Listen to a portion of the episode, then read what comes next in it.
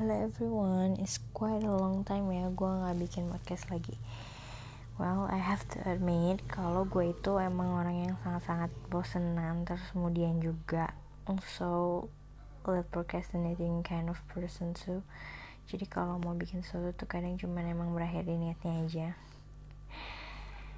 Kayak gue juga sebelumnya punya blog itu udah lumayan gue suka nulis nulis cerpen apa segala macam. Orang-orang juga lumayan banyak yang baca tapi kayak gue ya udahlah bodo amat. Gak pernah nulis nulis lagi sekarang. Tapi tahun ini gue janji sih sama diri gue sendiri kalau gue tuh pengen bisa lebih produktif lagi.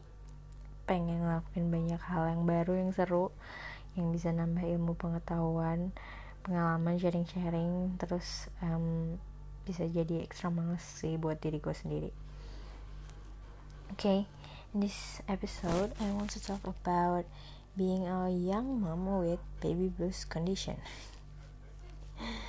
uh, gue bisa bilang ini adalah baby blues karena uh, gue merasa sangat-sangat stressful pada momen-momen itu dan itu adalah momen-momen paling berat dalam hidup gue sih sebenarnya. Actually, I never propose or arrange or set a schedule with an expertise like psikolog ya. Um, tapi I knew deep down that this must be baby blues syndrome. Karena uh, first uh, I have a best friend who experienced this before. Exact one year before me. Because her first child. Too terus um, yeah the symptoms is quite similar too.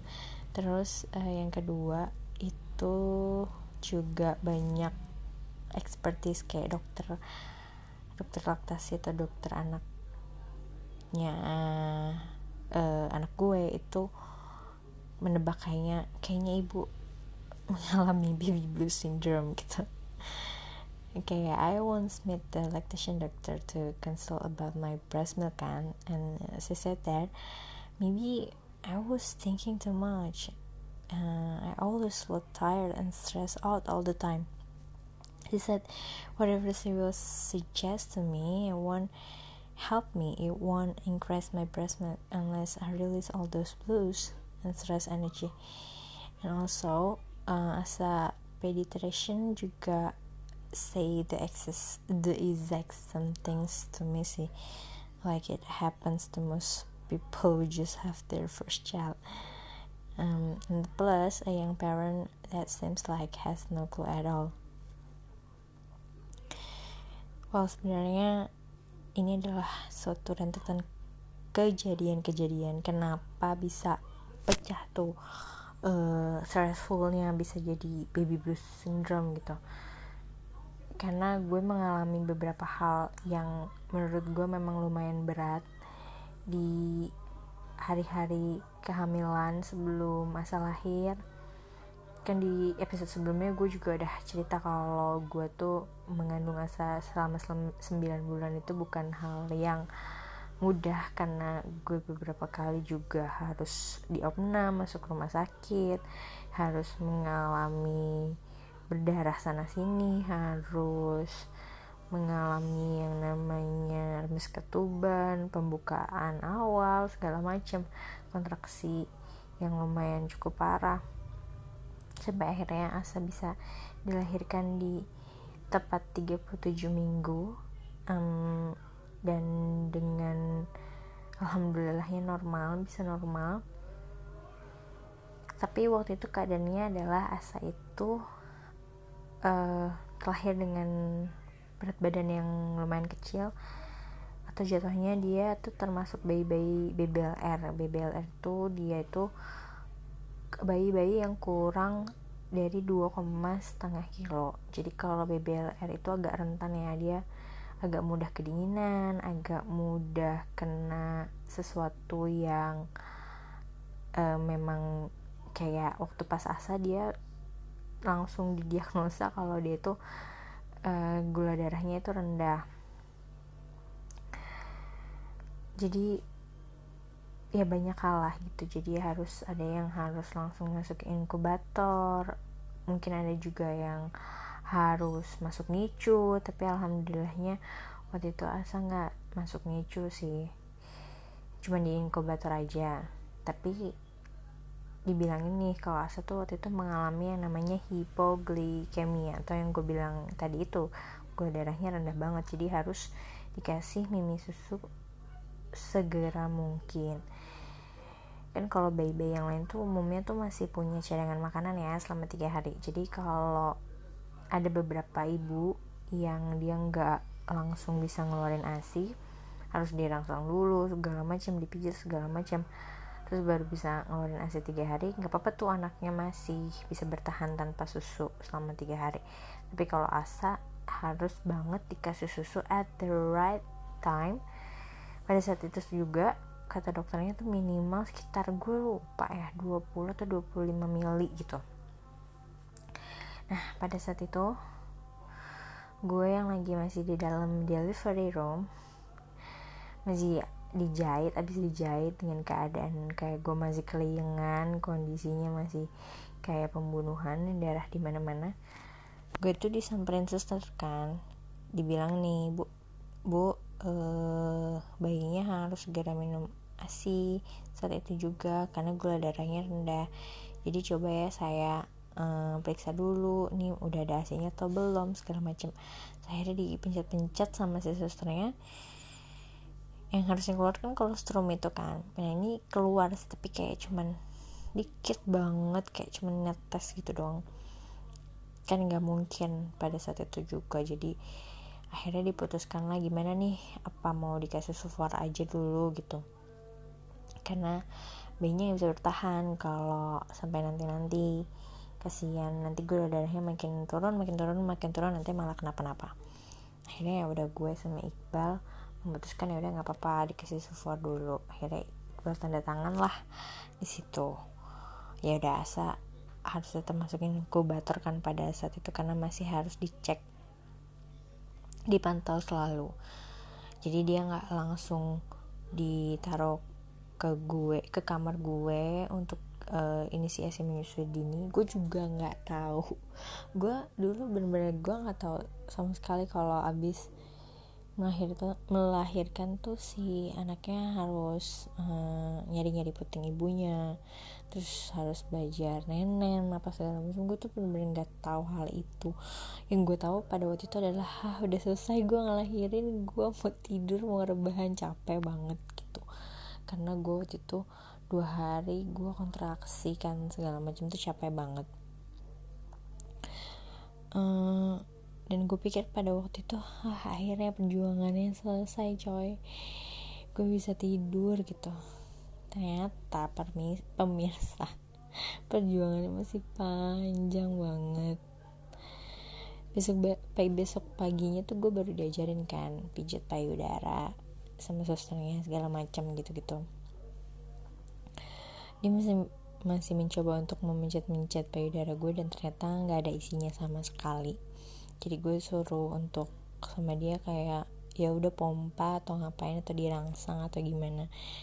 Gue harus pijat-pijat segala macam dan barulah pada saat itu asa dianterin ke kamar untuk inisiasi menyusui dini.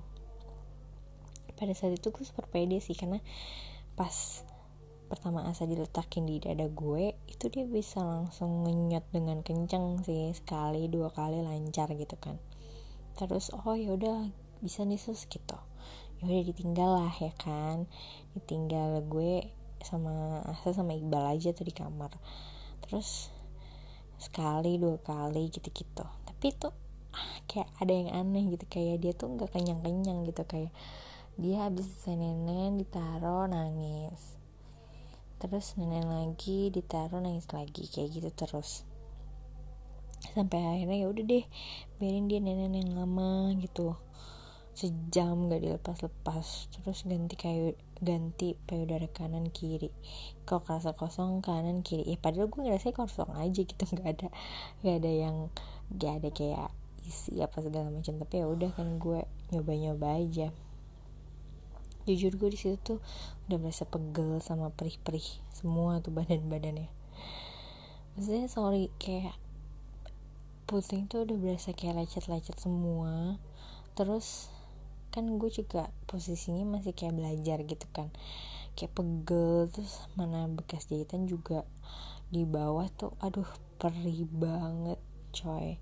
Kayak lu tau gak sih luka yang dikasih perasan jeruk lemon? Itu tuh parah sakit banget sakit-sakit jadi kayak hmm, pas abis banget dijahit tuh nggak terlalu sakit tapi kayak lama-lama tuh makin sakit makin sakit makin sakit. Gue nggak ngerti ya mungkin itu juga proses pemulihan juga kan. Harus dikasih alkohol segala macem. Aduh itu sakit banget sih. Terus uh, pas gue masih di rumah sakit tuh masih ya fine fine aja masih happy happy aja. Walaupun badan tuh udah rentek-rentek banget udah pengen banget yang namanya pijet segala macem tuh kan gue masih harus nyusuin ya gue pokoknya pada saat itu gue kepikirannya gimana caranya gue nyusuin asa yang benar gitu. Tapi bener-bener asa nggak mau ditinggal sama gue. Bener-bener nenek terus nggak lepas lepas nggak lepas lepas gitu. Terus pas sudah malamnya juga ya kan itu berlalu kan kayak ada beberapa orang yang nengokin jengukin segala macam terus pas malamnya tuh gue udah capek banget udah lelah banget. Susternya nanya nih mau mau di sini aja atau uh, mau dibantu nih nenek-neneknya di ruang bayi? Gitu kan. Terus gue bilang ya udah sus bawa aja. Gue udah capek banget kan. Ya udah akhirnya sih asa di di sana karena dia juga kelihatan haus segala macam gitu. Karena gue kayaknya masih nggak ada isinya gitu sih uh, payudara gue ini.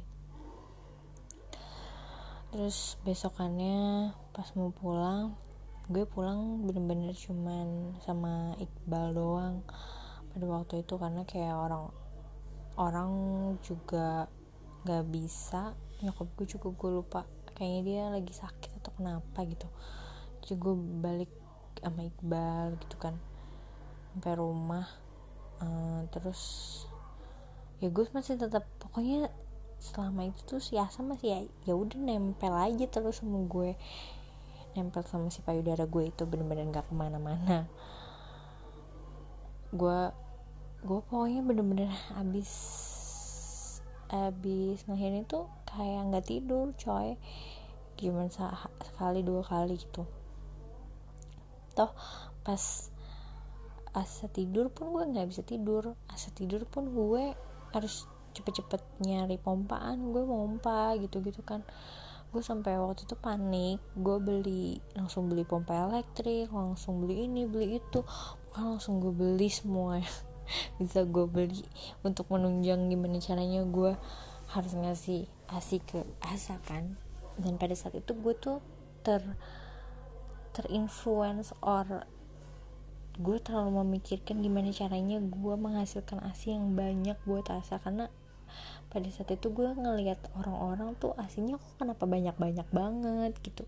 Kayak kakak ipar kakak ipar gue tuh nggak pernah yang asinya dikit gitu loh. Selalu kayak banyak banget gitu.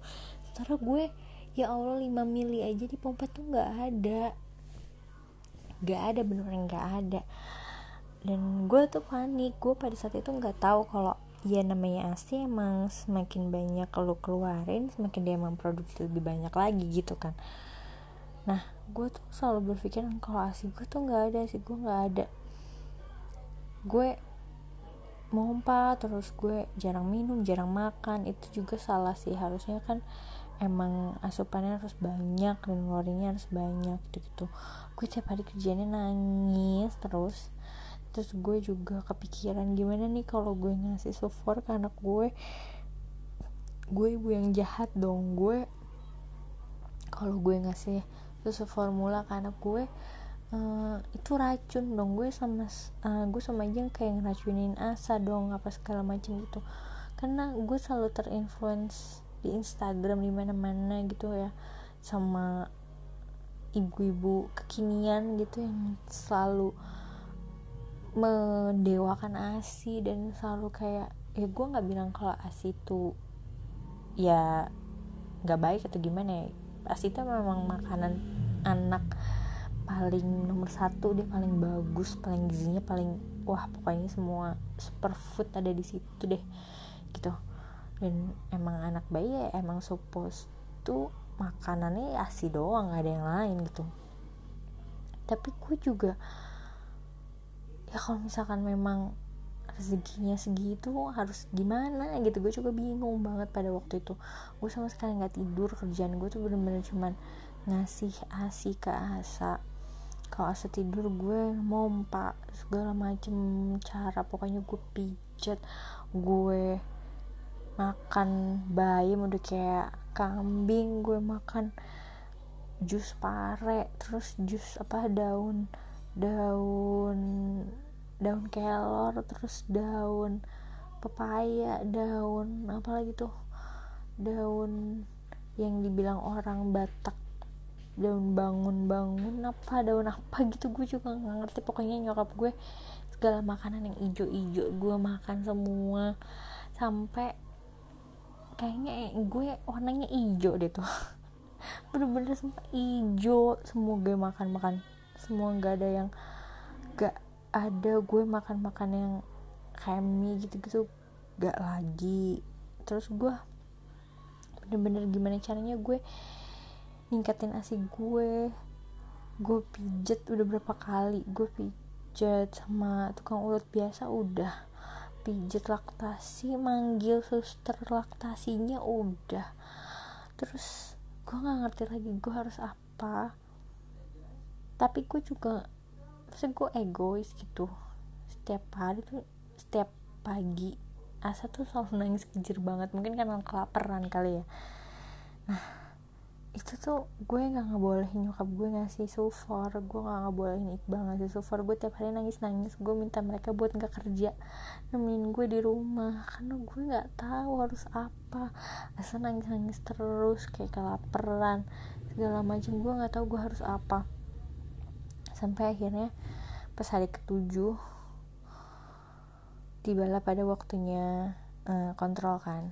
Dan pas kontrol ternyata bilirubin Asad tuh tinggi banget 18 dan untuk ukuran bayi kecil seperti Asa memang itu berbahaya kata dokter. Jadi mau nggak mau Asa harus disinar pas saat itu juga. Itu bener-bener gue runtuh seruntuh-runtuhnya sih. Maksudnya kayak wah gila itu adalah momen-momen di mana gue kayak orang gila bener-bener gue nangis-nangis nggak jelas. Gue telepon orang nangis nangis teleponin temen-temen gue teleponin nyokap teleponin kakak gue segala macam gue nangis nangis karena gila. Gue minta gue sampai mikir gue harus donor asi dari orang lain segala macam gue pengen gue nelponin orang biar gimana caranya saya dapet donor segala macam gitu kan. Pada saat itu gue ngerasa gue aduh kalau bisa dilihat pas hari ini ya maksudnya gue kayak ngerasa kira gue beko banget waktu itu gitu. Padahal kenapa gue nggak ngasih dia sufor aja? Maksudnya ya toh daripada dia kuning segala macam kenapa gue egois banget gitu. Dan itu tuh makin ditambah ruwet dengan komentar-komentar netizen gitu. Maksudnya gue gue tuh waktu pas abis lahiran gue bener-bener nggak nggak gue momen-momen paling terenggak suka gue itu adalah ketika orang jenguk. Gue mendingan orang gak usah jenguk gue deh segala macam. Udah nggak usah lo gak usah ngasih kado lo nggak usah. Lo cukup bilang selamat ya. Mudah-mudahan bayi dan ibunya sehat udah itu aja gue nggak perlu lo nengokin gue lo ngasih kado. Tapi lo komentar yang jahat-jahat gitu tentang gue. Kayak ya banyak banget gitu kayak orang ke rumah nengokin kok bayinya kecil ya? Kok uh, ini ya apa bayinya kecil banget kok bayinya nggak ini nggak itu uh, nafasnya agak tersengal-senggal ini jangan-jangan nggak bersih nih pas mm, bersihin bayinya. Terus kayak kok ini ya? Kok itu ya? Kok ini ya? Kok ini? Itu tuh kayak makin ngebuat gue insecure banget gitu. Kayak makin ngebuat masa sih ini jangan-jangan asak kenapa-napa apa segala macem? Wah itu gila sih bener, -bener gila banget momen-momen ter gue stres banget. Gue dikit-dikit tuh gue worry banget. Sampai pa pada akhirnya Asa harus di sinar kan di rumah sakit karena bilirubinnya tinggi banget. Dan itu katanya kemungkinan antara 2 sampai 3 hari. Itu gue berantem seberantem berantemnya sih sama suami gue. Maksudnya kayak ya kita beda aja pemikiran gitu. Dia nggak ngerti kenapa gue stres banget sama Asi dan gue juga nyalain semua orang karena kenapa sih lu pada ya lu tuh nggak bisa ngerti perasaan gue gitu. Gue gue bingung gue harus ngapain gue harus harus apa. Gue harus gue harus mencetin payudara gue sampai kayak gimana sampai biar anak gue tuh dapet gizi yang paling bagus gitu. Gue gue bener nggak tahu gue harus apa. Dan pada saat itu juga pertama kalinya gue ngeliat Iqbal nangis sih. Maksudnya gue pertama kalinya ngeliat Iqbal sedih itu pas asa di sinar gue nggak pernah seumur umur ngeliat dia nangis tapi pada saat itu doang gue ngeliat dia nangis. Dan gue nyalain semua orang. Gue nyalahin orang-orang yang bilang kalau uh, ngasih sulfur itu racun. Gue nyalahin semua orang yang bilang kayak gitu sampai gue berantem sama temen gue sendiri sampai gue bilang lo mau ngebunuh anak gue gara-gara lo nanemin pemikiran yang salah itu di kepala gue gitu. Padahal sebenarnya ya mungkin itu juga salah gue. Salah gue sepenuhnya karena gue terlalu gue juga gak ngerti apa yang apa yang harus gue lakuin apa yang harus gue pikirin pada saat itu. Karena gue bener-bener no clue bener-bener gak ada gak ada kepikiran apa ya? Kalau anak ini tuh gue harus ini kalau anak itu tuh gue harus itu bener-bener gak ada sense of ya gue jadi berpikiran jangan-jangan memang gue tuh ibu yang buruk gitu buat Asa. Gue sampai ada pada titik gue nggak mau ngeliat anak gue sendiri karena gue takut kalau gue tuh malah ngebuat dia makin worse gitu kayak gue bukan ibu yang baik gue nggak bisa nggak bisa ngurus anak gue sendiri gue nggak bisa ngasih asi ke asa gitu gue gue nggak ada gunanya gitu gue ngerasa kayak gitu oke okay. mungkin ini benar-benar ya tumpahan perasaan gue sih pada waktu itu. Um, kind of frustrating and stressful banget. Karena ini juga udah mau setengah jam podcastnya. Maka mari kita bagi antara part 1 sama part selanjutnya ya oke jadi ini baby blues fase-fase baby blues awal. Kenapa si sindrom itu bisa muncul? Dan ini karena baru awal aja baru pas sampai asa kuning. Karena selanjutnya masih panjang banget sampai berbulan-bulan. Gue merasakan hal-hal itu. Tapi nggak apa-apa buat para para ibu muda sih yang baru punya anak. Gak usah takut tapi ini gue cuman pengen sharing aja sih. Ini adalah hal-hal yang gue laluin dan uh, kenapa sih baby blues ini bisa muncul triggernya apa runtutan kejadiannya apa segala macam kayak gitu. Jadi biar kita sama-sama bisa belajar bisa sharing. Jadi kalau ada yang ngerasain kayak gitu bisa sharing sama gue atau kalaupun ada yang takut nanti bakalan kayak gitu lo udah tahu nih uh, step-stepnya gimana cara menghindari perasaan-perasaan itu segala macam oke okay. jadi nextnya nanti bakalan gue sharing lagi di podcast selanjutnya dadah